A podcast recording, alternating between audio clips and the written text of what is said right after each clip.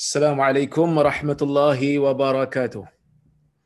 الحمد لله نحمده ونستعينه ونستغفره ونعوذ بالله من شرور أنفسنا ومن سيئات أعمالنا. من يهده الله فلا مضل له ومن يضلل فلا هادي له. أشهد أن لا إله إلا الله وحده لا شريك له وأشهد أن محمدا عبده ورسوله.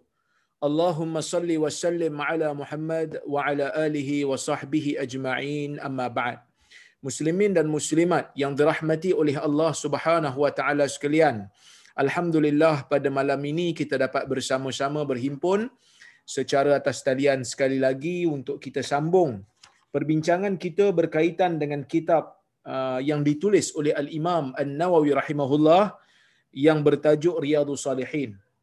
Dan kita pada kuliah yang lepas ada uh, membicarakan tentang bab yang baru iaitu bab ad-dilala ala khair wa du'a ila huda au dalalah. Bab pada membicarakan tentang perbuatan menunjukkan kepada kebaikan dan menyeru manusia ke arah hidayah ataupun ke arah kesesatan.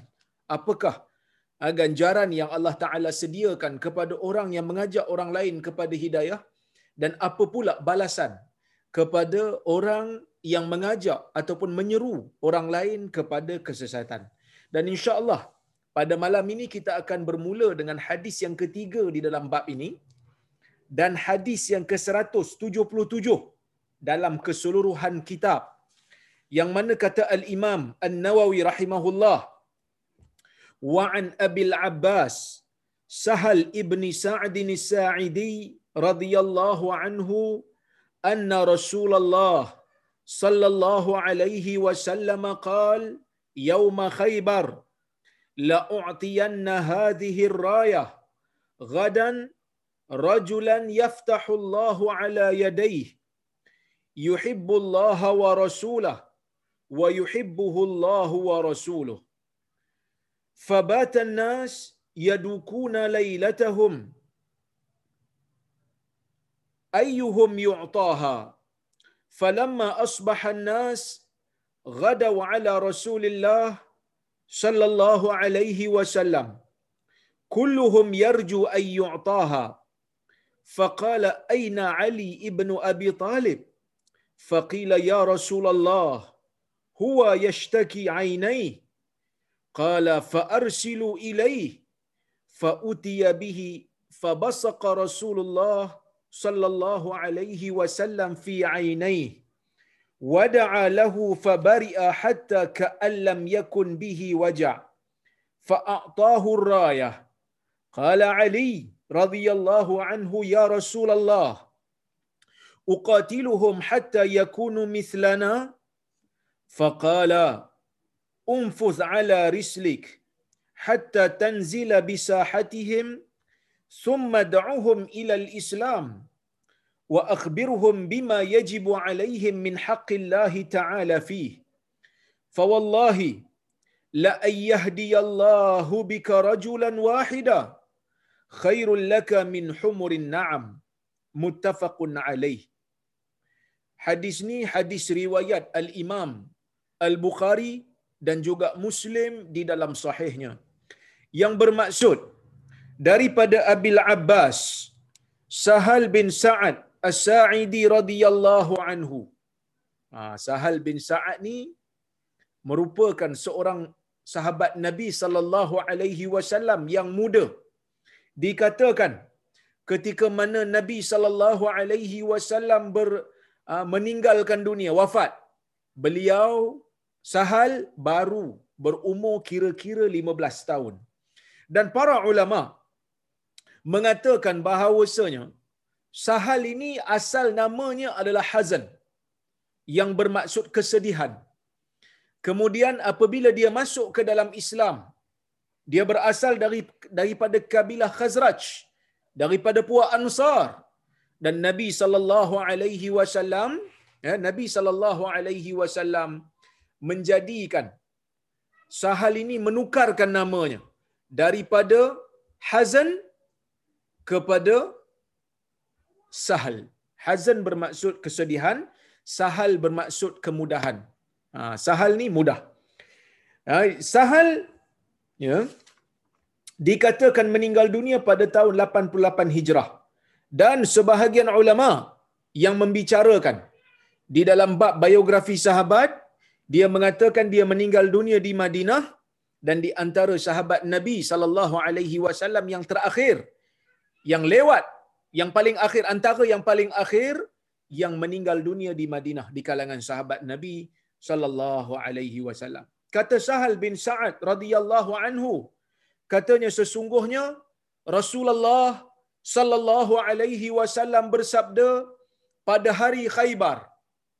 Hari Khaybar merupakan hari di mana berlakunya peperangan Khaybar.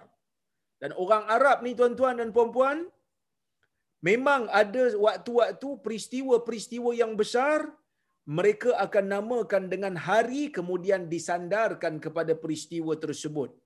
Walaupun peristiwa tersebut makan hari, makan berhari-hari. Ha, kalau kita tengok dalam peperangan Khaybar ni dia bukan hanya berlaku sehari. Dia berlaku banyak hari. Kerana banyak kubu-kubu ha, yang berada di perkampungan Khaybar yang dilakukan ataupun yang dibina oleh puak-puak Yahudi di Khaybar perlu untuk ditembusi oleh orang-orang Islam. Makan berhari-hari. Tetapi orang Arab nak ringkas dia kata hari Khaybar. Bila berlakunya Khaybar? Ulama berbeza pendapat. Sebahagian mengatakan pada tahun ke-6 Hijrah tetapi pendapat yang masyhur di kalangan ulama-ulama yang mengkaji sirah mereka mengatakan peperangan Khaybar berlaku pada tahun ke-7 Hijrah. Tahun inilah yang dikatakan datangnya Abu Hurairah radhiyallahu anhu berpindah daripada kampung dia di perkampungan kabilah Dos berpindah ke Madinah. Yang mana bila dia sampai ke Madinah dia tengok Nabi sallallahu alaihi wasallam tak ada dekat Madinah. Lalu dia bertanya kepada orang yang berada di Madinah, di mana Rasulullah dan para sahabat? Mereka mengatakan Rasulullah sallallahu alaihi wasallam dan para sahabat sedang berjihad melawan orang-orang Yahudi yang berada di balik kubu uh, perangan Khaybar, maka dia pun terus pergi ke Khaybar dan membantu orang Islam di sana. Tuan-tuan dan puan-puan yang dirahmati oleh Allah Subhanahu wa taala sekalian. Peperangan Khaybar seperti mana yang kita tahu berlaku pada tahun ke-7 Hijrah. Yang mana pada waktu ni Nabi sallallahu alaihi wasallam baru saja berjaya mengalahkan tentera yang kita panggil sebagai Al-Ahzab. Satu pakatan besar yang diketuai oleh Quraisy dan beberapa kabilah-kabilah Arab yang lain berperang dengan Nabi sallallahu alaihi wasallam dalam peperangan Khandaq. Peperangan Khandaq yang Nabi sallallahu alaihi wasallam bersama dengan para sahabat mengorek parit disebabkan serangan yang datang itu merupakan serangan yang datang daripada pakatan tentera yang berpakat untuk membantai golongan orang Islam di Madinah. Maka Nabi mendengar cadangan Salman Al-Farisi yang mana Salman yang datang daripada negara Parsi memberikan cadangan supaya Nabi sallallahu alaihi wasallam mengorek parit. Ha, membuat parit supaya parit tersebut tidak boleh untuk dilalui oleh tentera berkuda dan tentera yang berjalan kaki daripada kalangan puak-puak musyrikin. Dan akhirnya Allah Taala takdirkan peperangan ini dimenangi oleh orang-orang Islam. Dan apabila Nabi sallallahu alaihi wasallam berjaya menewaskan golongan musyrikin yang berada di sekeliling tanah Arab pada masa itu yang berpakat untuk mengalahkan Nabi dengan bantuan Allah Nabi berjaya mengalahkan orang-orang yang kafir ini maka Nabi sallallahu alaihi wasallam mengarahkan tentera untuk pergi ke Khaybar. Kenapa pergi ke Khaybar? Kerana Khaybar ni terdapat orang Yahudi yang mana mereka mempunyai yang mana mereka mempunyai peranan di dalam menggerakkan orang-orang Yahudi Bani Quraizah untuk melawan ataupun melanggar perjanjian dengan Nabi Muhammad sallallahu alaihi wasallam. Tuan-tuan dan puan-puan yang rahmati Allah sekalian, kalau kita baca dalam sirah, ha, kalau kita baca dalam sirah Nabi sallallahu alaihi wasallam, Nabi bila sampai ke Madinah, Nabi tidak memaksa orang Yahudi untuk masuk ke dalam Islam. Nabi apabila sampai ke Madinah, Nabi tidak membunuh orang Yahudi tanpa sebab dan alasan. Bahkan Nabi melakukan perjanjian dengan orang Madinah dan juga orang Yahudi yang berada di Madinah supaya Nabi sallallahu alaihi wasallam dapat yang kita panggil sebagai kesetiaan orang Yahudi untuk mempertahankan negara Islam Madinah dan sebagai timbal balas Nabi juga akan mempertahankan hak mereka. Bahkan dalam sebuah hadis Nabi sallallahu alaihi wasallam menyebut secara jelas man qatala muahidan lam yarah raihatal jannah. Sesiapa atau kamakal sesiapa yang membunuh orang kafir yang mempunyai perjanjian damai dengan orang Islam maka dia tidak akan dapat bau syurga. Walaupun dia bunuh tu orang kafir. Kerana apa? Kerana di dalam agama nyawa manusia merupakan perkara yang mesti untuk dipelihara dan dijaga Tuan-tuan dan puan-puan yang rahmati Allah sekalian, apabila perjanjian berlaku di antara Nabi sebagai pemerintah negara Madinah bersama dengan orang-orang Yahudi, di sana ada beberapa puak Yahudi. Ada puak Yahudi yang datang daripada Bani Nadir. Ada puak-puak Yahudi yang datang daripada Bani Qainuqa. Ada puak-puak Yahudi yang datang daripada Bani Quraizah. Ada puak Yahudi yang berada di Khaybar. Yahudi yang Yahudi yang berada di Madinah ni tuan-tuan dan puan-puan. Mungkin ada di kalangan kita yang pelik. Macam mana boleh ada Yahudi dekat Madinah? Kalau kita baca kepada komentar-komentar ulama, mereka mengatakan sebahagian daripada pengkaji-pengkaji sirah, mereka mengatakan sememangnya orang Yahudi mengetahui bahawasanya Nabi akhir zaman akan lahir di satu tempat yang dipenuhi dengan pokok-pokok tamar. Maka mereka mencari bumi yang dikatakan akan munculnya Nabi akhir zaman. Dan apabila mereka mencari, mencari, mencari dan mereka dapati bumi yang dikatakan akan muncul Nabi akhir zaman ini ialah bumi Madinah Al-Munawwarah, bumi Yathrib. Maka mereka pun berkampung di sana. Bahkan perkara ini disebutkan di dalam Al-Quran Allah Subhanahu wa taala menyatakan di dalam Al-Quran bahawasanya orang-orang yang diberikan dengan kitab mereka mengenali Nabi Muhammad sallallahu alaihi wasallam seperti mana mereka kenal anak mereka sendiri.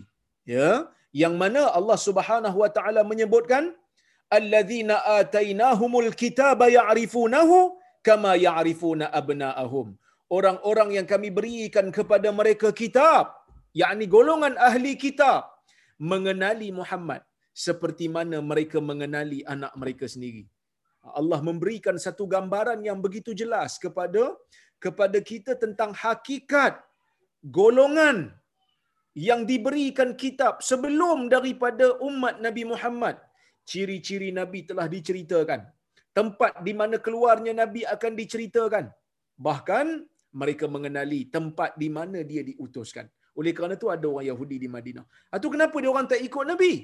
Kerana mereka mendapati, mereka menyangka dan mereka mengharapkan agar Nabi akhir zaman ini tergolong daripada puak mereka iaitu puak Yahudi.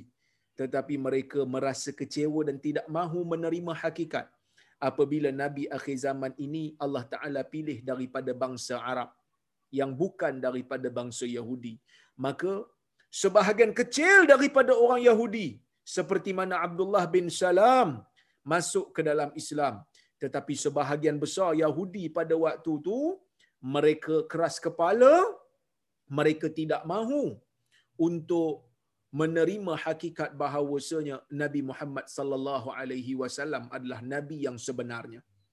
Maka sebahagian daripada orang Yahudi yang berada di perkampungan Bani Nadir melanggar perjanjian dengan Nabi.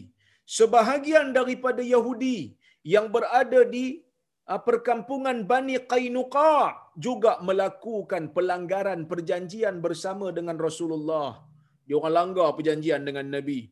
Begitu juga Bani Quraidah, mereka langgar perjanjian dengan Nabi. Dan Khaybar ini Yahudinya juga mempunyai peranan dalam memberikan semangat, dalam memberikan galakkan kepada Yahudi Bani Quraidah untuk memerangi Nabi sallallahu alaihi wasallam.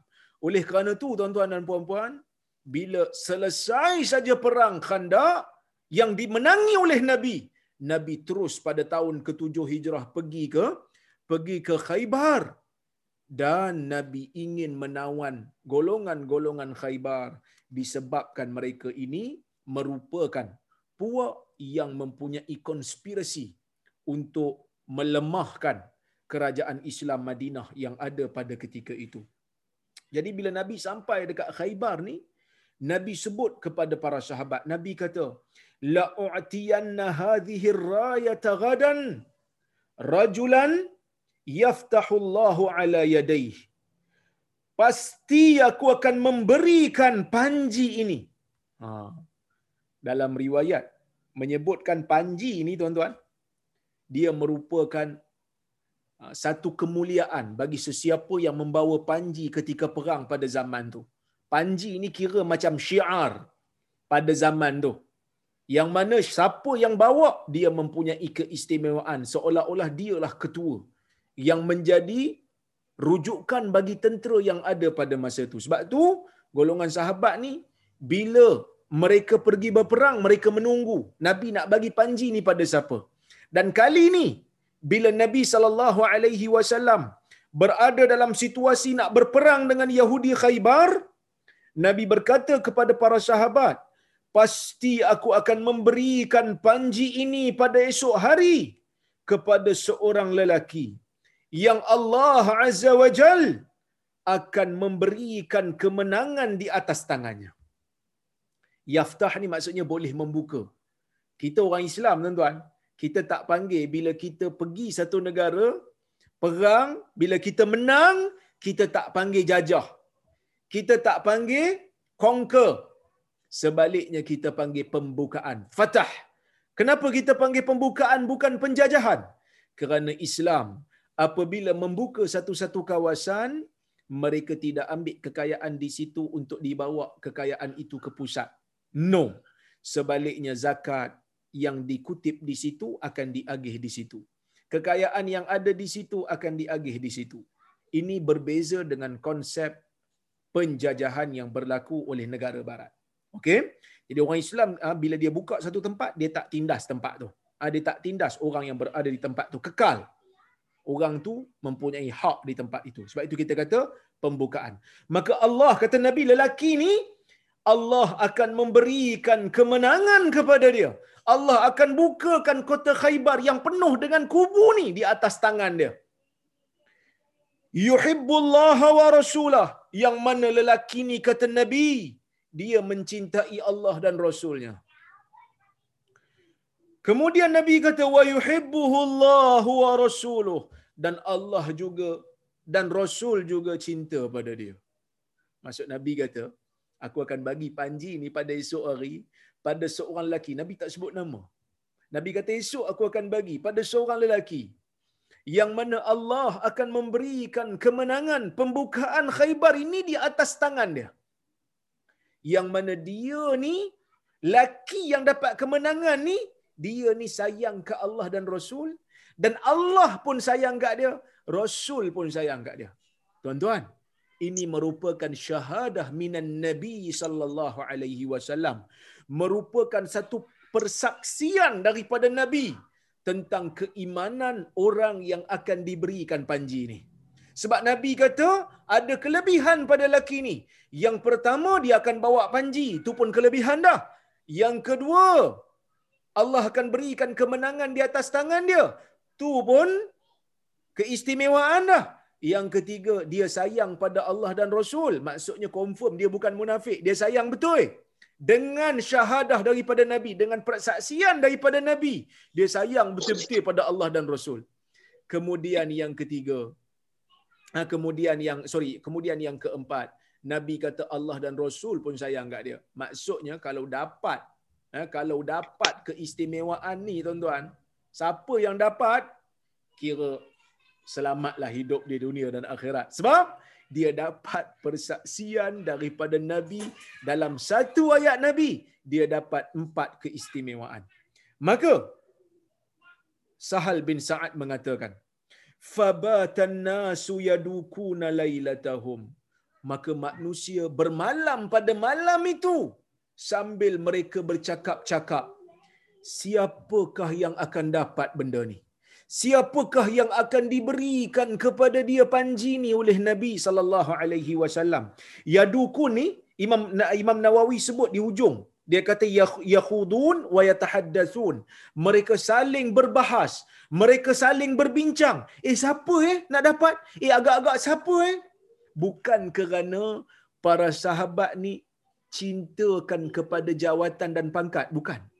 Bukan kerana sahabat ni cintakan kedudukan, bukan. Jangan salah faham. Memang sahabat ni tertanya-tanya. Bila Nabi kata aku akan bagi esok dengan empat kelebihan, sahabat tanya siapa? Kerana masing-masing mengharap mereka akan diberikan. Masing-masing berharap mereka akan diberikan. Bukan kerana para sahabat ni gila jawatan. No. Tetapi mereka inginkan kelebihan yang empat tu dengan dengan persaksian daripada Nabi. Mereka inginkan kelebihan tu bukan kerana ingin berbangga diri tetapi kerana sesiapa yang dapat persaksian daripada nabi maka selamatlah hidupnya di dunia dan di akhirat. Bayangkan tuan-tuan kalau hari ini ada di kalangan kita manusia yang ada jaminan syurga agak-agak kita yang dapat jaminan syurga ni macam mana daripada nabi tiba-tiba ada hadis kita jumpa ha, katalah ada hadis kita jumpa eh nama kita dijamin oleh nabi dalam syurga tak bangga. Bukan bangga pada orang lain, no. Tetapi bangga pada diri sendiri. Kerana apa? Kerana dengan usaha kita, Rasulullah menjamin kita ke dalam syurga. Begitulah perasaan para sahabat. Yang mana bila dapat Nabi sebut kelebihan yang empat ni, tuan-tuan, mereka ada rasa teringin. Teringin kerana cintakan syurga. Teringin kerana mereka sangat rindukan kepada nikmat di dalam syurga. Bukan kerana mereka cintakan dunia. Kalau mereka ni cinta dunia, tuan-tuan, mereka tak ikut Nabi dalam perang Khaybar ni. Kerana perang Khaybar ni, dah lah baru lepas perang dengan Khandak. Perang Khaybar pula. Ah, lepas ni nak perang tabuk pula. Orang yang tidak beriman, yang tidak kekuatan, eh, yang tidak mempunyai kekuatan iman yang tinggi, mereka akan menjauhi benda ni. Kerana peperangan merupakan perkara yang sukar untuk ditanggung oleh orang-orang yang tidak kuat imannya. Ha, susah, susah sebenarnya kan? Susah nak berjihad ni nak berperang. Sebab apa? Mungkin tergadai nyawa. Mungkin hilang harta. Mungkin tewas. Mungkin luka. Mungkin cacat hanya orang yang beriman yang dipilih oleh Allah azza wajal sanggup untuk menyediakan tenaga harta demi untuk berjihad untuk Allah dan Rasulnya. Jadi sahabat ni duk tanya-tanya. Ayyuhum yu'taha? Mana satukah di kalangan mereka yang akan diberikan dengan panji tersebut? Falamma asbahan nas. Apabila manusia ini berpagi-pagian. So katalah. Ah, bila sampai pada waktu pagi, mereka pun terus gada wa ala Rasulillah. Pagi-pagi bangkit, terus pergi jumpa Nabi terus pergi jumpa Nabi. Sebab apa nak pergi jumpa Nabi? Sebab masing-masing mengharapkan agar mereka terpilih. Paling tidak Nabi akan tengok mereka. Ha, paling tidak Nabi akan tengok dan Nabi akan bagi. Masing-masing dok harap. Ha? Jadi, bila semua pergi, Nabi kata, Rada wa ala Rasulullah SAW kata Sahal, mereka pun pergi jumpa Nabi. Kulluhum yarju ayyu'taha setiap daripada mereka yang pergi berjumpa dengan Nabi ini mengharapkan agar mereka diberikan oleh Nabi akan panji tersebut. Sebab mereka nak yang tu, kelebihan tu dia pernah ha? berebut-rebut. Faqala maka Nabi sallallahu alaihi wasallam pun sebut kata Nabi Aina Ali bin Abi Talib? Mana Ali? Ali bin Abi Talib mana? Siapa Ali? Ali ni sepupu Nabi lah. Dan dalam masa yang sama, Ali ni menantu Nabi lah. Sebab dia berkahwin dengan Fatimah. So bila sampai waktu pagi, hari yang dijanjikan oleh Nabi untuk Nabi bagi panji ni pada lelaki yang cinta pada Allah dan Rasul dan Allah cinta pada dia, Rasul pun cinta pada dia, yang mana Nabi jamin kemenangan akan berlaku di tangan dia kalau dia pegang panji ni. Kan? Dan dia pun akan dapat kelebihan memegang panji. Keempat-empat kelebihan ni Nabi cuba untuk bertanya Ali dan para sahabat tahu memang Ali dapatlah. Memang Ali dapat. So bila Ali dapat, Nabi tanya Ali. Nabi kata, "Aina Ali bin Abi Talib?" Di mana Ali bin Abi Talib? Maka sahabat kata, faqila dikatakan kepada Nabi sahabat kata yang ada kat situ dia kata ya Rasulullah huwa yashtaki ainai ya Rasulullah Ali sakit mata. Maksudnya pada waktu ni Ali ni mempunyai masalah mata. Mata dia sakit. Ha, dikatakan mata dia berair lah. Tak mampu untuk untuk berjalan nak jumpa Nabi pada pagi tu. Maka Nabi kata fa arsilu ilai panggil. Panggil Ali. Arahkan Ali, hantar wakil pergi jumpa Ali, suruh dia datang. Fa'utiya bihi, maka Ali pun dibawa bertemu dengan Rasulullah sallallahu alaihi wasallam. Maka bila dia datang dalam keadaan mata dia sakit, Nabi sallallahu alaihi wasallam pun meletakkan air liur Nabi di kedua matanya. Air liur Nabi ini tuan-tuan dan puan-puan merupakan air liur yang suci. Nabi ini air liur dia dengan takdir Allah dalam peristiwa ni menjadi mukjizat. Ah, menjadi mukjizat Ali yang sakit mata terkena air liur Nabi sallallahu alaihi wasallam terus sembuh. Kata sahabat, kata Sahal, bila Nabi meludah di dalam mata Ali, wada'a lahu dan Nabi berdoa untuk Ali sembuh, fabari'a, maka Ali pun sembuh hatta ka'allam yakun bihi wajah. Seolah-olah macam tak pernah sakit pula mata Ali. Kita tuan-tuan, kan, kalau kita kena sakit mata lah kata, doktor bagi ubat, kan, doktor bagi ubat, ataupun buatlah apa yang diperlukan, buang selaput yang ada di mata, paling tidak mata still bengkak walaupun dah mula nak sembuh. Ambil masa untuk untuk dia surut. Tapi Ali ni bila Nabi ludah dekat mata dia, doa untuk dia, tiba-tiba sembuh. Yang ni kita panggil mukjizat ni. Mukjizat Nabi berkat air liur Nabi. Yang ni kita panggil tabarruk, mengambil berkat daripada zat Nabi sallallahu alaihi wasallam dan ini merupakan perkara yang tidak dibantah oleh ulama ahli sunnah wal jamaah. Kita tak bantah orang ambil rambut Nabi untuk mengambil berkat, buat ubat, celup dalam air minum. Tak ada masalah. Ataupun kita nak ambil air liur Nabi, apa ni lebihan wuduk Nabi sallallahu alaihi wasallam. Potongan janggut Nabi nak ambil berkat, baju Nabi nak ambil berkat, tidak ada masalah.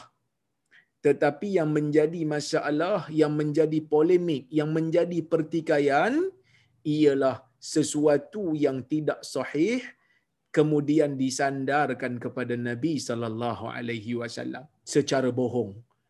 Ya, tuan-tuan, kita ni kalau dalam bab mengambil berkat daripada Nabi memang ada dalil.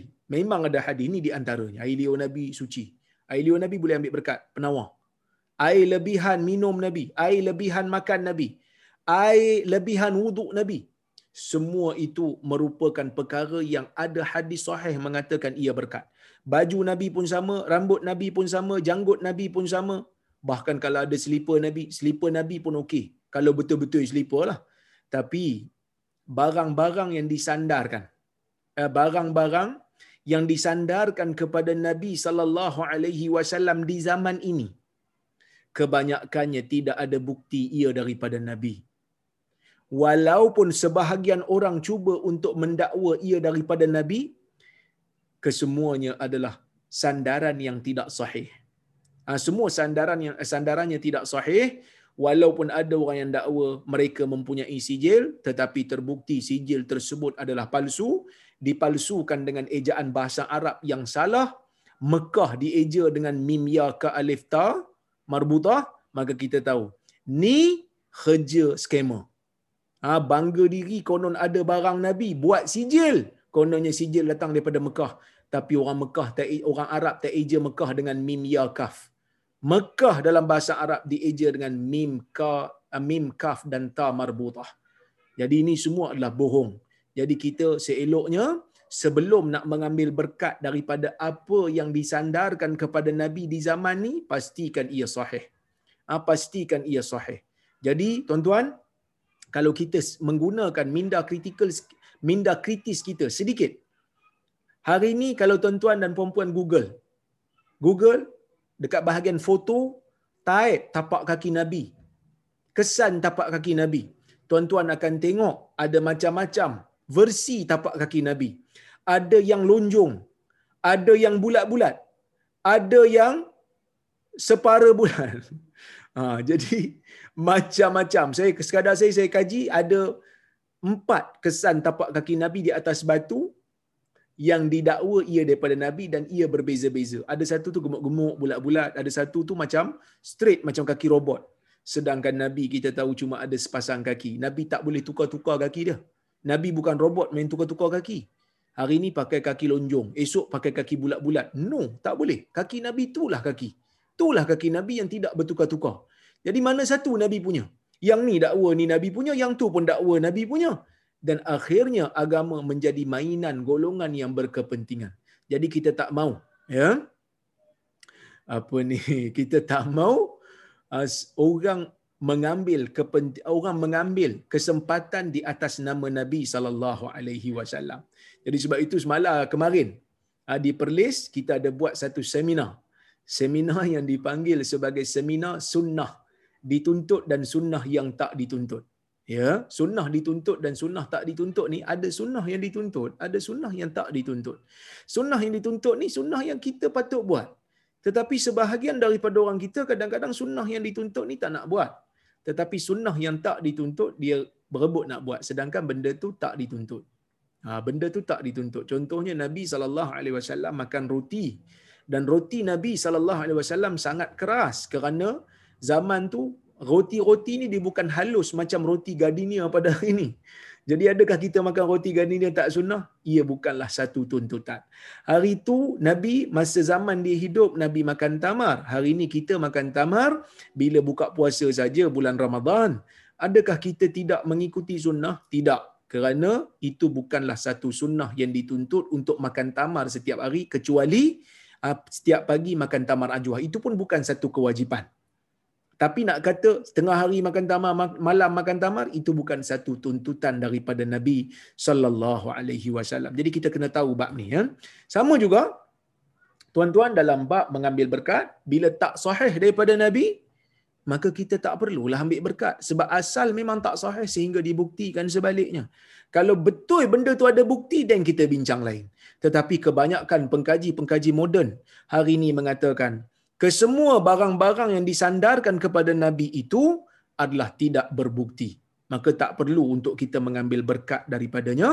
Sebaliknya, kita ambillah berkat daripada hadis Nabi sallallahu alaihi wasallam dengan kita mengamalkannya. Hari ini kita kita cuba untuk mengambil ah, beberapa faedah yang kita boleh ambil daripada hadis Nabi sallallahu alaihi wasallam. Ah, sebab tu kadang-kadang saya pelik kan. Manusia ni kadang-kadang benda yang Nabi tak suruh, dia pergi cari. Sampai cari baka kuda Nabi, baka unta Nabi pun pergi cari. Nabi tak suruh cari baka kuda dia, baka unta dia. Sebaliknya Nabi kata, aku tinggal pada kamu dua benda. Kalau kamu pegang, kamu tak sesat selamanya. Iaitu kitab Allah wa sunnata rasulih. Taraktu fikum amrain. Lan tadillu ma inta masaktum bihima. Kitab Allah wa sunnata rasulih ha, riwayat Imam Malik dalam Muwatta dengan sanad yang kata Ibn Abdul Bar sanad ijma' mengatakan ia sahih. Ya, yang mana maksudnya aku tinggalkan kepada kamu dua perkara kata Nabi. Kamu pegang dua ni selamanya kamu tak akan sesat. Apa dia? Kitab Allah iaitu Quran wa sunnata rasulih iaitu sunnah rasul. Nabi tak suruh kita pergi cari kuda Nabi kat mana, penat-penat. Kalau jumpa pun belum tentu kuda tersebut boleh membawa hidayah pada kita. Nabi tak suruh kita pergi cari baka unta dia. Kalau kita jumpa pun belum tentu unta tu boleh mengajarkan kita sunnah yang betul. Sebaliknya Nabi tinggalkan Al-Quran dan sunnah. Teliti Al-Quran, fahami Al-Quran, fahami sunnah. Kita akan kita akan selamat. Ha, kita akan selamat insya-Allah. Jadi bila Nabi doa kepada Ali, Nabi ludah kat mata Ali, sembuh Ali seolah-olah macam tak ada sakit pun sebelum ni. Fa'atahu rayah. Maka maka Nabi pun memberikan Ali ni panji. Nabi bagi ha? Nabi bagi panji ni ke Ali. Faqala Ali radhiyallahu anhu maka Ali pun berkata, "Ya Rasulullah, uqatiluhum hatta yakunu mithlana?" Ya Rasulullah, adakah aku memerangi? Adakah aku perlu untuk memerangi mereka sehingga mereka menjadi seperti kita? Adakah aku kena perang dengan mereka ni sehingga mereka masuk Islam? Ha, itu persoalan dia. Ali tanya. Kalau ikut kalau ikut riwayat yang lain, Ali bila ambil aja panji, ya. Bila uh, ambil je panji, Nabi kata jangan paling ke belakang, terus jalan. Jadi soalan yang Ali tanya pada Nabi ni dalam keadaan Ali tak pandang pun Nabi. Sebab Nabi kata jangan pusing. Dia dah pergi, ada soalan dia nak tanya, dia tak pusing pun. Dia dia terus pandang ke depan sambil dia bertanya dan dia mengangkatkan suara. Dia kata, Ya Rasulullah, adakah aku perlu untuk memerangi mereka sehingga mereka menjadi seperti kami, seperti kita, yakni Muslim? Maka Nabi kata, unfus ala rislik nabi kata berjalanlah ya berjalanlah pelan-pelan nabi kata. Slow-slow tenang-tenang. Hatta tanzila bisahatihim sehingga engkau sampai di satu kawasan kosong di tempat mereka. Summa du'uhum ilal islam. Kemudian ajak mereka untuk masuk ke dalam Islam. Walaupun golongan Khaybar ni golongan yang pernah melakukan kejahatan kepada Rasulullah sallallahu alaihi wasallam tetapi nabi tetap minta Ali untuk memberi ruang dan peluang kepada orang Khaybar yang berada di kalangan orang Yahudi ni supaya mereka diberikan ruang untuk masuk Islam. Walaupun mereka dah betray Nabi, walaupun mereka dah khianat pada Nabi. Ini menunjukkan bahawasanya Nabi mempunyai sifat rahmat. Ajak mereka masuk Islam ya wa akhbirhum bima yajibu alaihim min haqqillahi ta'ala fi dan khabarkan kepada mereka apa yang wajib ke atas mereka daripada hak Allah ke atas mereka. Ha, bila mereka masuk Islam bagi tahu mereka apa yang wajib ke atas mereka untuk mereka lakukan setelah mereka menjadi muslim. Ya? Fa wallahi demi Allah kata nabi la ayyahdiyallahu bika rajulan wahida. Demi Allah wahai Ali. Demi Allah wahai Ali jika Allah memberi hidayah kepada seorang lelaki melalui jalan kamu ia lebih baik untuk kamu daripada unta merah. Unta merah ni tuan-tuan dan puan-puan ia merupakan salah satu daripada harta berharga orang Arab zaman tu. Unta merah kira macam Ferrari merah lah. Zaman tu kenderaan yang mahal, kenderaan yang laju, kenderaan yang kuat. Maka kalau orang Arab bila diberikan unta merah, mereka akan suka. Kerana unta ni kenderaan dalam masa yang sama sumber kepada daging dan susu. Jadi zaman tu kalau dapat unta merah suka.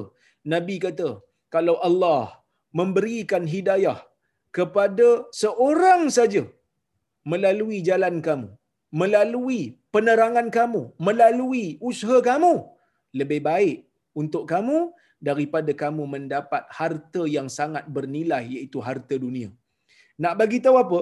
Nabi sallallahu alaihi wasallam nak bagi tahu tentang kepentingan untuk mengajak orang melakukan kebaikan.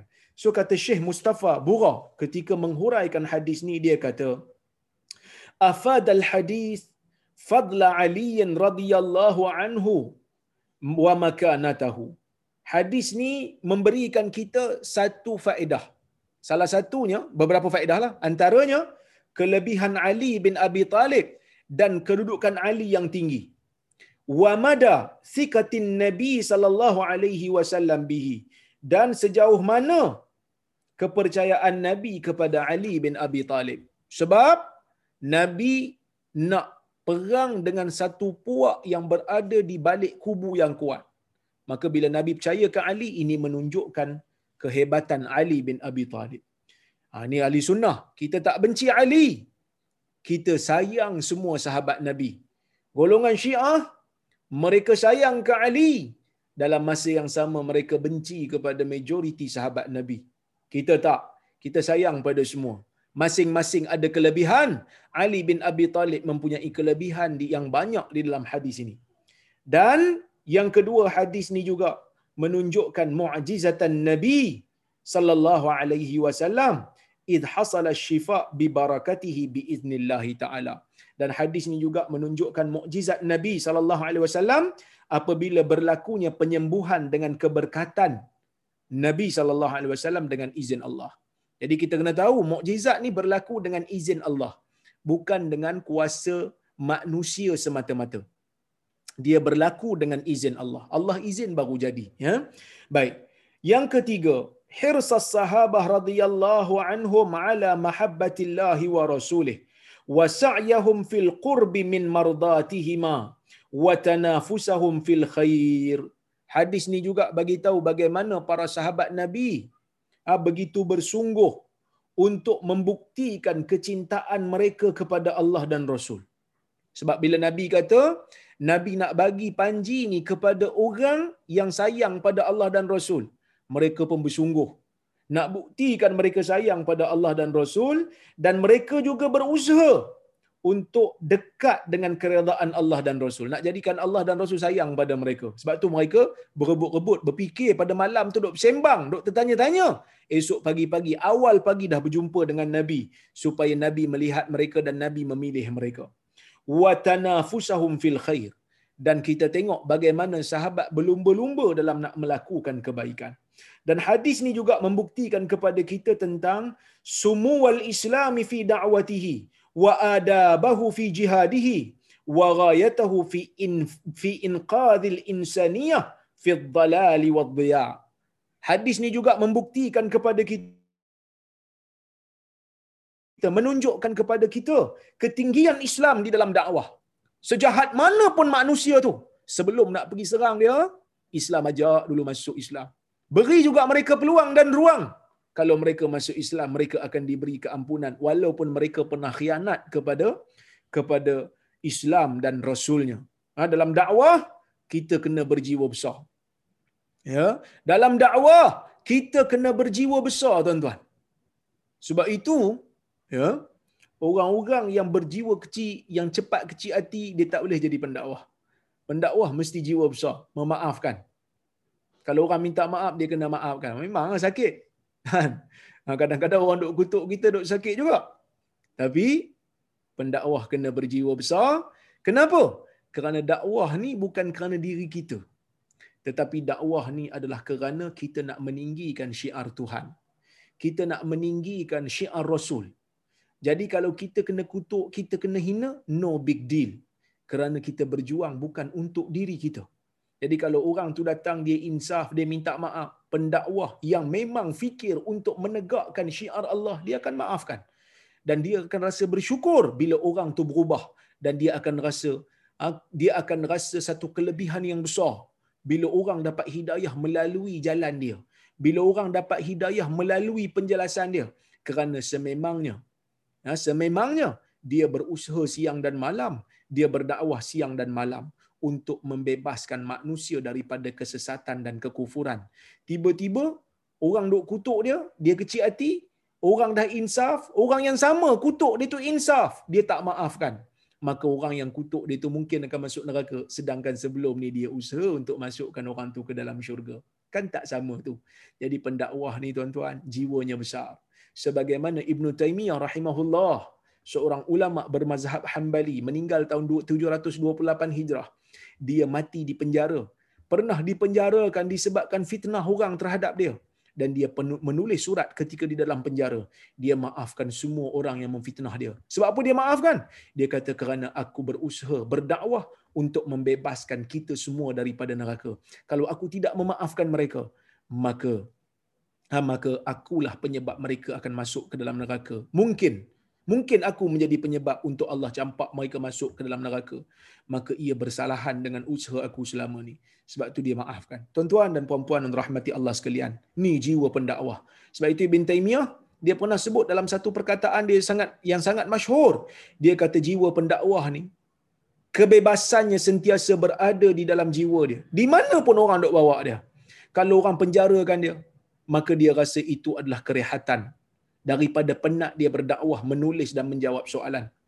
Kalaulah kata orang buang negeri dia, kalau masuk penjara dia kata rehat.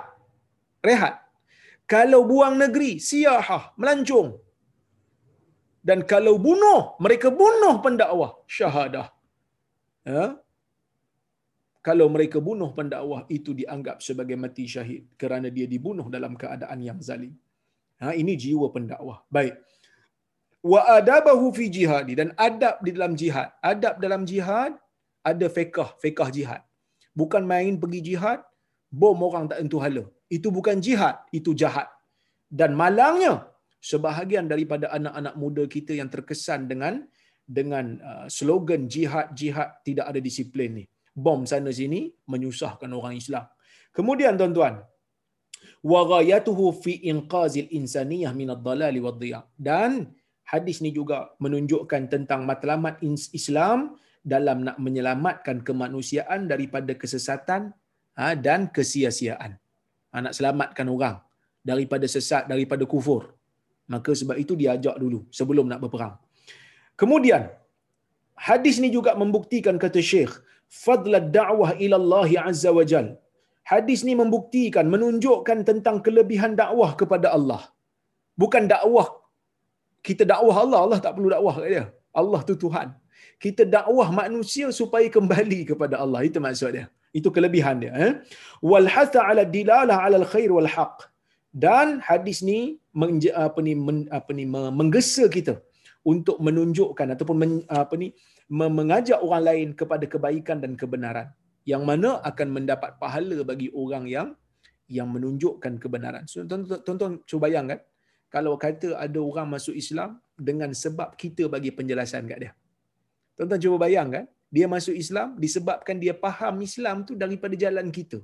Kita yang jelaskan Islam tu kat dia dan dia masuk Islam dan dia mati atas Islam. Selagi mana dia berada di dalam Islam, selagi mana dia beramal saleh mendapat pahala, kita juga akan dapat pahala yang sama. Sebab sebab kita menunjukkan kepada dia kebaikan.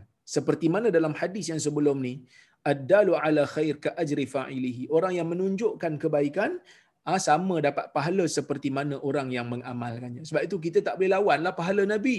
Tak mungkin kita boleh lawan pahala Nabi. Kerana setiap kebaikan yang ada di dalam dunia ini, yang dinamakan perkara yang Allah suka, perkara yang Nabi suka, Nabi sampaikan. Tak mungkin kita boleh lawan pahala Nabi. Mana-mana Nabi pun tidak mungkin. Kerana setiap umat yang beramal, yang beribadat, dengan sesuatu yang Allah suka, maka nabilah yang mengajar ibadat tu kepada umatnya sehingga Allah Taala boleh memberikan pahala kepada umat itu. Maka tak mungkin kita orang biasa ni dengan akal kita boleh tahu benda yang Allah suka dengan benda yang Allah tak suka. Secara pasti tak mungkin. Mesti melalui pimpinan wahyu. Kita mana tahu solat maghrib tiga rakaat tanpa ada pimpinan daripada sunnah kita tidak mungkin tahu solat isyak itu Tuhan suka empat rakaat. Bukan lima rakaat, bukan enam rakaat. Tanpa pimpinan wahyu dan sunnah. Ya, baik.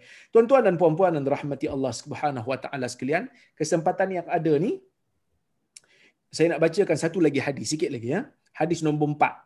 Dan hadis nombor 178 di dalam uh, kitab ini. Wa an Anasin radhiyallahu anhu anna fata min aslam qala, Ya Rasulullah, inni uridul ghazwa wa laysa ma'i ma atajahhazu bih قال ائت فلانا قد كان تجهز فمرض. فأتاه فقال إن رسول الله صلى الله عليه وسلم يقرئك السلام ويقول أعطني الذي تجهزت به. فقال يا فلانة أعطيه الذي تجهزت به ولا تحبسي منه شيئا. فوالله لا تحبسين منه شيئا فيبارك لنا فيه أو كما قال. Hadis riwayat Imam Muslim. Yang bermaksud daripada Anas bin Malik radhiyallahu anhu kata kata Anas anna fata ada seorang pemuda daripada kabilah Aslam. Dia datang kepada Rasul dan dia kata ya Rasulullah wahai Rasulullah inni uridul ghazwa aku ingin pergi berperang tetapi aku tidak ada sesuatu yang aku boleh bersedia dengannya. Maksud dia tak ada mungkin dia tak ada senjata dia tak ada kenderaan nak pergi berperang. Qala maka nabi wasallam bersabda i'ti fulana. Dia kata kamu pergi jumpa dengan fulan. Nabi sebut fulan. Ada nama lah tu tapi tak disebutkan dalam riwayat ni. Qad kana tajahaza famarid kerana dia telah menyediakan keperluan jihad. Tetapi dia sakit fa'atahu. Maka dia pun datang. Dia pergi jumpa dengan fulan tersebut. Faqala inna rasulullah sallallahu alaihi wasallam yuqri'uka salam dia kata sesungguhnya rasul telah membacakan kepada kamu salam. Maksud nabi kirim salam dia kata. Nabi kirim salam kat kau. Memang nabi kirim salam. Perbuatan mengirim salam ni tak salah. Ha, dia ada di dalam hadis antaranya hadis ni lah. Ha, hadis ni nabi mengirimkan salam kepada fulan melalui pemuda yang datang tu maka dia kata kepada fulan tersebut a'tinil ladzi tajahhasta bihi. Berikanlah kepada aku kelengkapan untuk berperang yang kau telah sediakan sebelum ini. Sebelum kau sakit ni kau dah sediakan kelengkapan. Ah tolong bagi kat aku benda tu. Tolong bagi kat aku segala kelengkapan tu dia kata. Maka yang sakit ni kata ya fulana wahai perempuan ha, kalau tengok dalam ni dia panggil isteri dia lah. Dia kata wahai isteriku a'tihi allazi tajahaztu bihi. Dia kata tolong berikan aku. Tolong berikan fulan ini. Dia kata tolong berikan fulan ini perkara yang telah aku sediakan. Wala tahbisi minhu syai'a. Jangan tinggal sikit pun dia kata. Demi Allah dia kata. La tahbisina minhu syai'a kamu tidak akan menyimpan sesuatu pun yang akan diberkati padanya di dalam perkara tersebut. Maksudnya kalau kamu dah sediakan kelengkapan untuk berperang. Aku dah sediakan kelengkapan tapi aku tak boleh pergi, aku sakit. Bagi semua kat dia. Jangan tinggal sikit pun. Bagi semua kat dia. Maka tuan-tuan dan puan-puan, hadis ni ya memberikan kita beberapa uh, faedah. Yang pertama, kelebihan Nabi SAW dalam menunjukkan kebaikan. Hadis ni, Nabi pun dapat pahala. Kenapa Nabi dapat pahala? Nabi menunjukkan kepada orang yang nak pergi jihad tentang di mana dia boleh dapat kelengkapan walaupun dia ni tak ada kelengkapan pada asalnya. Itu yang pertama. Yang kedua, orang yang sakit juga akan mendapat pahala. Sebab apa dapat? Sebab dia sakit, dia tak mampu tapi dia telah menjadi penyebab untuk orang lain yang tak mampu untuk pergi ber, berjihad dengan harta yang dia ada. Dan tuan-tuan dan puan-puan yang rahmati Allah sekalian, para ulama meletakkan satu lagi faedah dia kata, sunat untuk kita ni menyempurnakan niat yang ada dalam jiwa kita walaupun kita tak mampu, kita sempurnakan dengan mewakilkan kepada orang lain yang mampu. Ha, macam dia ni, dia dah sediakan kelengkapan. Dia dah sediakan semua yang ah, perkara-perkara yang perlu untuk dilakukan pergi jihad. Tiba-tiba dia sakit, tak mampu pergi. Maka Nabi arahkan dia, Nabi anjurkan dia untuk dia memberikan kelengkapan itu kepada orang yang mampu. Kebetulan ada orang yang mampu, maka dia bagi semua. Dia tak tinggal sikit. Ya? Nanti sebenarnya boleh je bagi sikit. Bukan wajib bagi semua. Tapi sunat untuk bagi semua supaya dia dapat untuk pergi ber, berjihad. Jadi kalau kita tengok dekat sini tuan-tuan, ya, para ulama menyebutkan bahawasanya ya, ha, begitu banyak jalan-jalan dan ruang-ruang untuk orang Islam ni melakukan kebaikan di dalam dunia ini. Ha, banyak sebenarnya ruang-ruang untuk kita mendapat ganjaran pahala terutamanya ha, bagi orang Islam yang memang berfikir untuk berbakti kepada orang lain. Ha, saya baru uh, dengar cerita tadi ada kawan-kawan kita yang kadang-kadang iklan kuliah ni pun dia pergi sebar kat kawan-kawan dia kan. Dia pergi sebar. Kawan jauh, kawan dekat, keluarga jauh, keluarga dekat. Siap ambil attendance lagi. Ada kawan saya tu dia ambil attendance. Dia ada staff dia. Ha, dia ambil attendant. Jom, jom, jom. Dia kata, siapa yang belum pergi? Masuk, masuk, masuk. Punya dia nak bagi, staff dia dengar ha, kuliah yang ada, ha, yang, di, yang dianjurkan pada pada malam ini dan malam-malam sebelumnya. Dan ini juga merupakan satu usaha yang baik. Ha, mungkin dia rasa macam nak bagi ilmu berkaitan dengan hadis, mungkin dia tak mampu. Tetapi dia boleh untuk menyampaikan iklan supaya orang datang dengar. Dan kalau orang datang dan kekal dengar dalam ni, dia juga akan mendapat pahala kerana dia berusaha menjadi uh, medium supaya orang mula mendengar hadis-hadis Nabi sallallahu alaihi wasallam. Itu ada juga kawan-kawan kita yang dok bagi kuliah uh, info iklan-iklan kuliah. Dia kata kuliah uh, Dr. Rozaimi malam ni, kuliah Rozaimi malam ni. Ada juga yang sound dia kata, oh, "Rozaimi ni bukan pelik ya. Rozaimi ni bukan kena ban ke kat Selangor." Ha kan. Tapi tak apa, tuan-tuan, usaha ha, kerana ban ke tak ban ni bukan penentu betul ataupun tak. Kalau kena ban menentukan tak betul, Imam Ahmad pernah kena ban di zaman pemerintahan Bani Abbasiyah. Imam Ahmad tak boleh mengajar, tak ada tauliah masa zaman dia, dia hidup. Tetapi dia adalah imam ahli sunnah wal jamaah. Dia imam ahli sunnah wal jamaah. Kalaulah kata kena tangkap itu merupakan semata-mata kena tangkap tu merupakan semata-mata tanda benda tu tak betul, ha? Imam Ahmad pernah kena tangkap, pernah kena pukul, pernah kena tarik tauliah untuk mengajar. Jadi sebab itu Islam dia tak letakkan benda tu sebagai parameter. Parameter betul ataupun tidak melihat kepada hujah. Melihat kepada melihat kepada dalil Quran dan sunnah. Apa Allah kata, apa Rasul kata. Itu ciri kebenaran. Kerana kalau kita hidup di negara syiah, mungkin ahli sunnah akan ditindas. Ahli sunnah tak boleh berceramah. Adakah bermakna ahli sunnah tak betul? Ahli sunnah berada di atas kebenaran selama-lamanya. La tazalu ta'ifatum min ummati zahirina 'alal haq. Nabi kata akan sentiasa ada satu kumpulan kecil daripada kalangan umat aku yang sentiasa berdiri zahir di atas kebenaran walaupun sedikit mereka tetap berada di atas kebenaran. Jangan sekali-kali jadikan majoriti sebagai satu-satu parameter untuk menunjukkan ia adalah benar. Kalau itu petanda kebenaran di akhir zaman, ramai orang sesat, ramai orang kufur. Nabi kata Islam akan bermula asing, Islam akan kembali asing di akhir zaman. Islam akan asing di akhir zaman sebelum kiamat. Maka beradalah di atas kebenaran Quran dan Sunnah. Bukan melihat kepada bukan melihat kepada siapa yang kena ban ataupun tidak, bukan melihat sesiapa yang mempunyai pengaruh kepada kerajaan ataupun tidak. Semua itu adalah tidak ada kaitan dengan hujah yang dibawa oleh Islam. Islam bergantung kepada Quran dan Sunnah. Allah Ta'ala meletakkan ini sebagai parameter kita. Ini sebagai rujukan kita.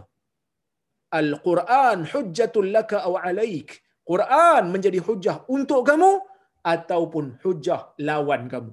So tengok Quran kata apa, tengok sunnah kata apa.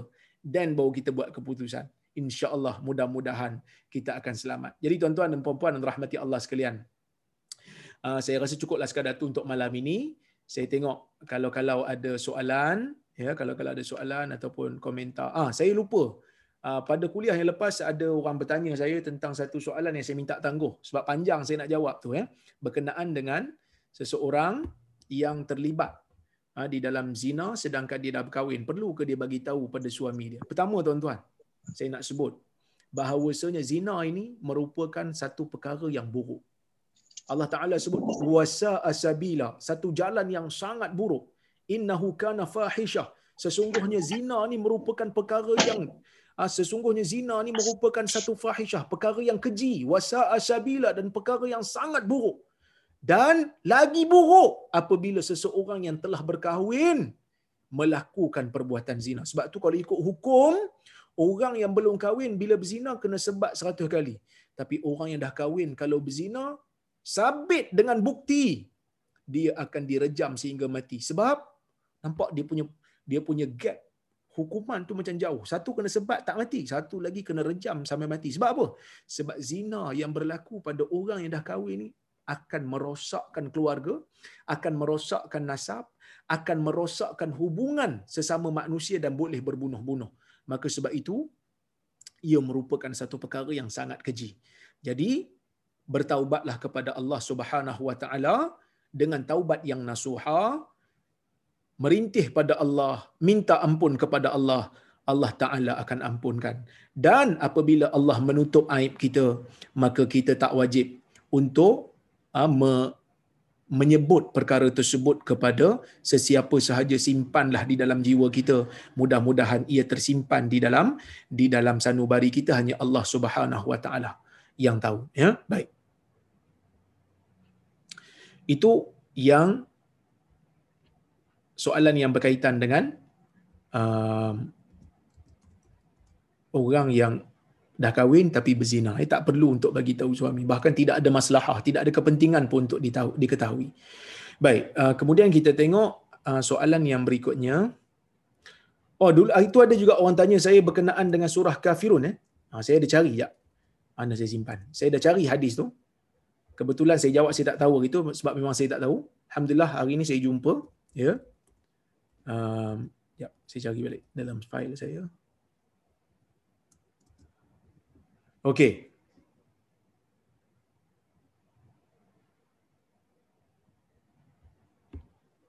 Eh, mana dia ni?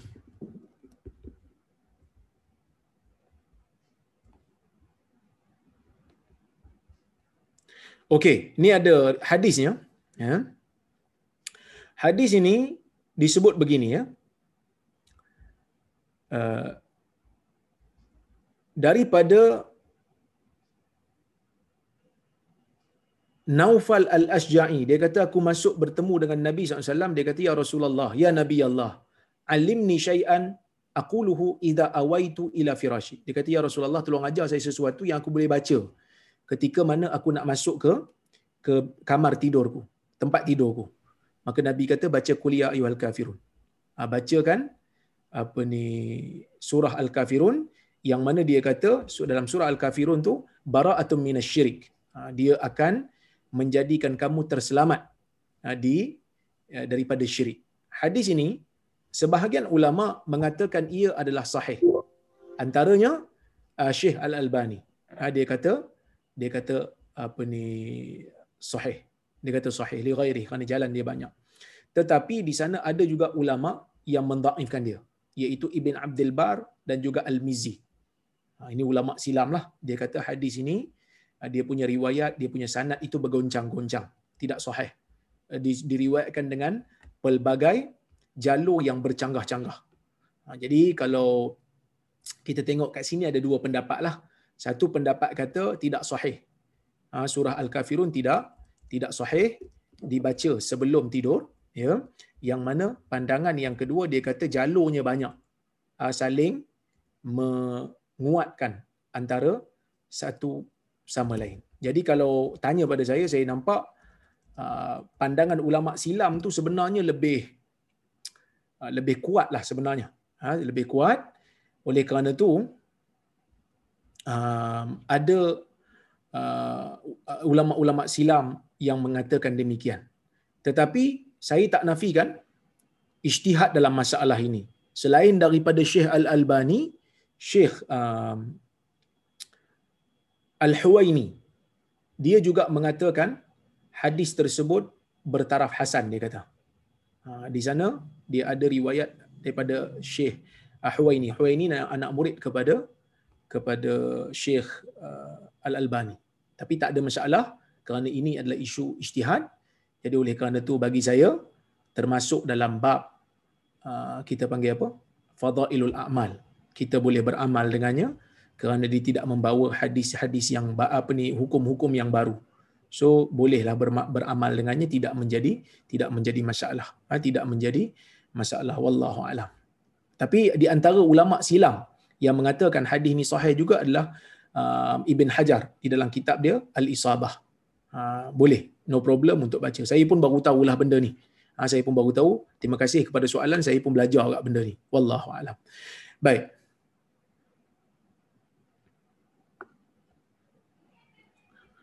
Assalamualaikum Ustaz. Dia kata, Waalaikumsalam. Saya ada seorang kawan non-Muslim yang selalu suka ucapkan Bismillah bila bila mula buat sesuatu seperti makan, bawa kereta dan ucapkan Alhamdulillah setelah selesai habis pekerjaan tersebut. Apakah nasihat yang saya patut beri kepada kawan ini?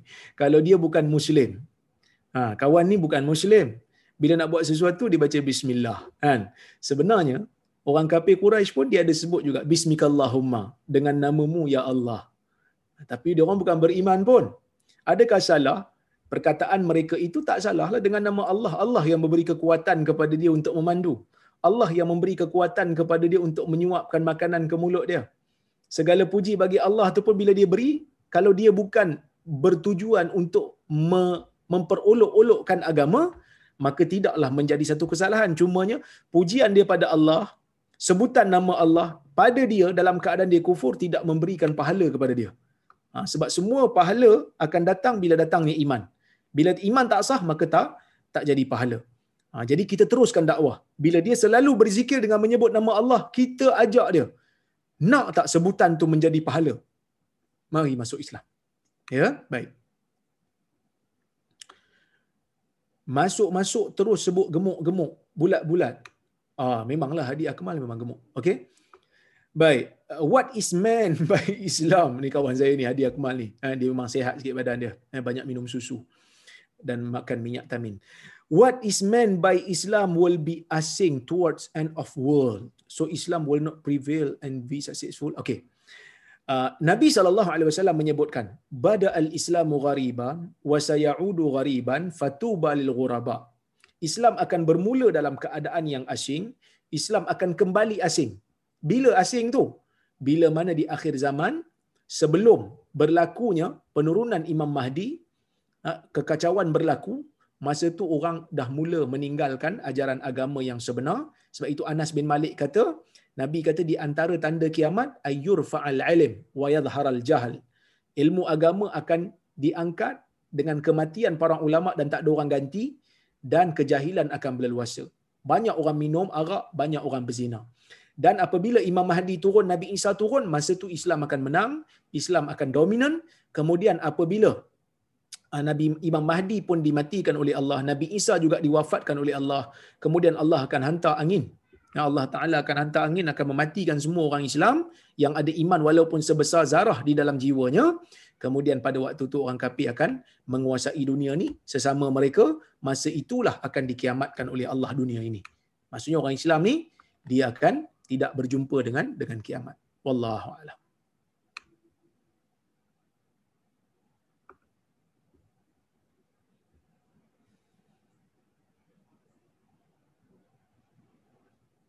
Assalamualaikum warahmatullahi wabarakatuh. Waalaikumsalam. Dia kata, Dok, Lepas duduk antara dua sujud, ana terus berdiri for second rakaat. Immediately I realize, what do I do? Maksudnya dia tak sujud kali kedua ke macam mana ni? Maksudnya, kalau saya faham daripada zahir soalan ni adalah, uh, dia bangun, dia dia bangun daripada sujud yang pertama, duduk antara dua sujud, lepas tu dia terus bangun. Dia tak sujud kali kedua. Kalau dia sedar waktu dia berdiri, maka wajib dia turun semula, ha, dia wajib dia turun semula untuk sujud kali kedua lepas tu baru bangun. Kalau dia teruskan juga salat dalam keadaan dia tahu itu adalah perbuatan yang salah maka salatnya terbatal.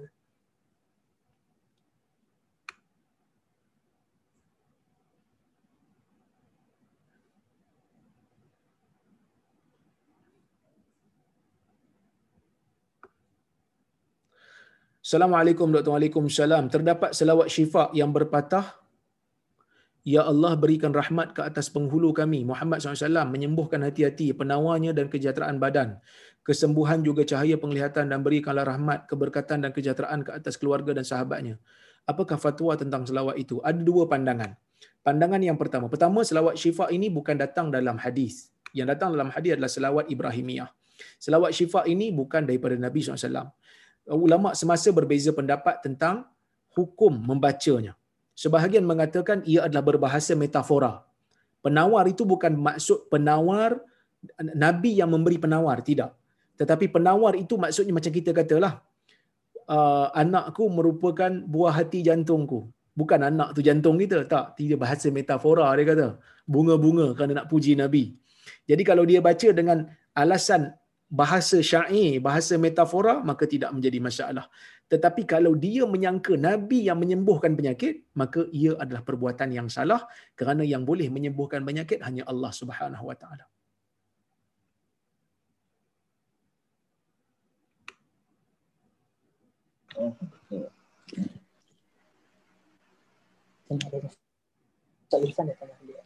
Boleh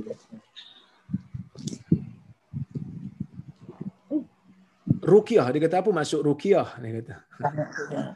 Ruqyah ini merupakan jampi ataupun uh, zikir-zikir. Ruqyah ni jampi. Ada jampi daripada Quran dan sunnah ada jampi yang bukan daripada Quran dan sunnah.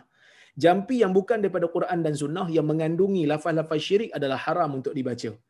Tetapi zikir-zikir daripada Quran dan sunnah ini tidak menjadi masalah untuk dibaca. Okey? Tetapi adakah salah meminta ruqyah daripada orang? Tidak salah Habis itu Nabi kata masuk syurga tanpa hisap orang yang tidak meminta untuk diruqyah, ulama berbeza pendapat. Ada yang kata memang dia tak minta ruqyah walaupun dia sakit. Kalau orang bacakan kepada ruqyah, tu tak ada masalah. Sebahagian ulama berpegang dengan yang zahir. Ada yang kata minta ruqyah yang menjadi penyebab untuk tak dapat masuk syurga tanpa hisap ni ialah orang yang minta ruqyah dengan ruqyah jahiliyah. Ha, ruqyah yang jahiliyah. Bila diminta ruqyah jahiliyah, ruqyah ada syirik memang tak dapat masuk syurga lah. Ada juga yang kata mereka yang minta ruqyah dalam keadaan mereka tak sakit pun. Ha, belum sakit dan minta ruqyah. Tak bersalah, tak salah. Tetapi tak dapatlah kelebihan untuk masuk syurga tanpa hisap. Adakah jumpa doktor dikira sebagai minta ruqyah? Jumpa doktor minta ubat, bukan minta ruqyah. Ha? Jumpa doktor minta ubat, yang mana ubat mencari ubat bagi penyakit adalah sunnah mengikut pendapat yang sahih. Ha, sunnah dia merupakan perkara yang sunat. Sebab Nabi kata innallaha la yanzil innallaha lam yunzili da illa wa anzala ma'ahu dawa. Allah tidak akan menurunkan penyakit melainkan Allah Taala akan turunkan penawar. Maka Nabi kata berubatlah wahai anak Adam ya. Baik. Assalamualaikum doktor. Nak tanya soalan uh, lisan boleh doktor? Sila. Uh, saya nak bertanya berkaitan selawat. Sebab kita ketahui selawat jika selawat itu dia tidak diajar oleh Rasulullah dan para sahabat, boleh tak kita nak amalkan. Sebab kalau kita lihat perkataan sallallahu alaihi wasallam tu pun dikatakan tidak ada riwayat berkenaan hal itu. Dan kalau kita tengok kitab-kitab para ulama dalam mukadimah mereka ada doa-doa tersendiri. Jadi boleh tak kita nak baca satu selawat yang tidak warid hukumnya jaiz ataupun dia terus jadi sebagai benda yang baru dia ada adakan ha okay. Ini suara ustaz kat ni yang tanya ni pun ustaz. Ha, nama Farhan. Terima kasih banyak. Baik. Pertama sekali, bila kita katakan selawat, selawat ni dia datang dengan dua lafaz. Allahumma salli ala Muhammad ataupun sallallahu ala Muhammad. Kan? Itulah lafaz selawat. Jadi kalau kita nak tengok, selawat ni sebenarnya doa. Ya Allah, angkat darjat Nabi Muhammad. Kan? Tinggikan darjat Nabi Muhammad. Ya? Itu maksud selawat.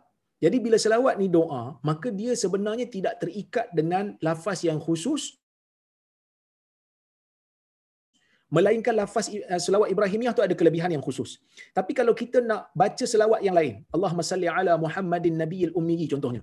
Kalau kita nak buat uh, puji-puji Nabi dengan lafaz-lafaz yang lain, digabungkan dengan selawat, tidak menjadi masalah. Selagi mana kita tidak memberikan hak ketuhanan kepada Nabi Muhammad sallallahu alaihi wasallam. Jadi kalau kita sekadar nak kata Allahumma salli ala Muhammad, kan? Ya Allah, selawatkanlah kata Nabi Muhammad, lepas tu kita nak tambah-tambah lagi nak tambah pujian-pujian kepada Nabi Al-Hadi, Al-Mahi, Al-Aqib umpamanya kan. No problem, tidak menjadi masalah selagi mana memang kalau ciri-ciri yang kita nak bagi pada Nabi itu uh, mempunyai uh, tidak lebih daripada martabat kenabian. Sebab tu saya kata tadi, selawat syifa ni ulama berbeza. Sebab ada ulama yang tengok dari sudut literal. Dia kata Nabi bukan penawar. Nabi ini bukan penyembuh. Yang menyembuh hanya hanyalah Allah. Tetapi ada orang yang membaca selawat syifa ni dia anggap itu adalah bahasa metafora. Jadi kalau menggunakan bahasa metafora bagi saya tak ada masalah. Maksudnya memang dia kata nabi adalah penawar bagi sakit jiwaku, bukan sakit fizikal tetapi sakit yang uh, merupakan sakit maknawi yang mana dengan sunnah nabi kita berjaya untuk membuang segala penyakit-penyakit uh, hasad, penyakit-penyakit Ah, apa sifat-sifat mazmumah yang ada dalam jiwa kita. Dan Nabi merupakan Nabi membawa cahaya dalam jiwa. Iaitu cahaya apa? Cahaya iman. Kerana dengan Nabi kita dapat beriman. Oleh kerana tu bagi saya taklah saya saya taklah begitu rigid. Walaupun orang kata saya uh, dok apa? dok mempertikaikan selawat syifa sebenarnya tak. Uh, saya kita tengok pada kasat orang yang membaca tu. Sebab itu adalah bahasa syair. Maka tidak menjadi masalah untuk diamalkan kalau dia punya kepercayaan itu adalah kepercayaan yang betul. Itu niat dia niat yang betul. Wallahu a'lam. Okey, terima kasih banyak. InsyaAllah kita jumpa lagi pada masa akan datang. Saya mohon maaf kalau terkasar bahasa tersilap kata. Terima kasih Haji Shah. Terima kasih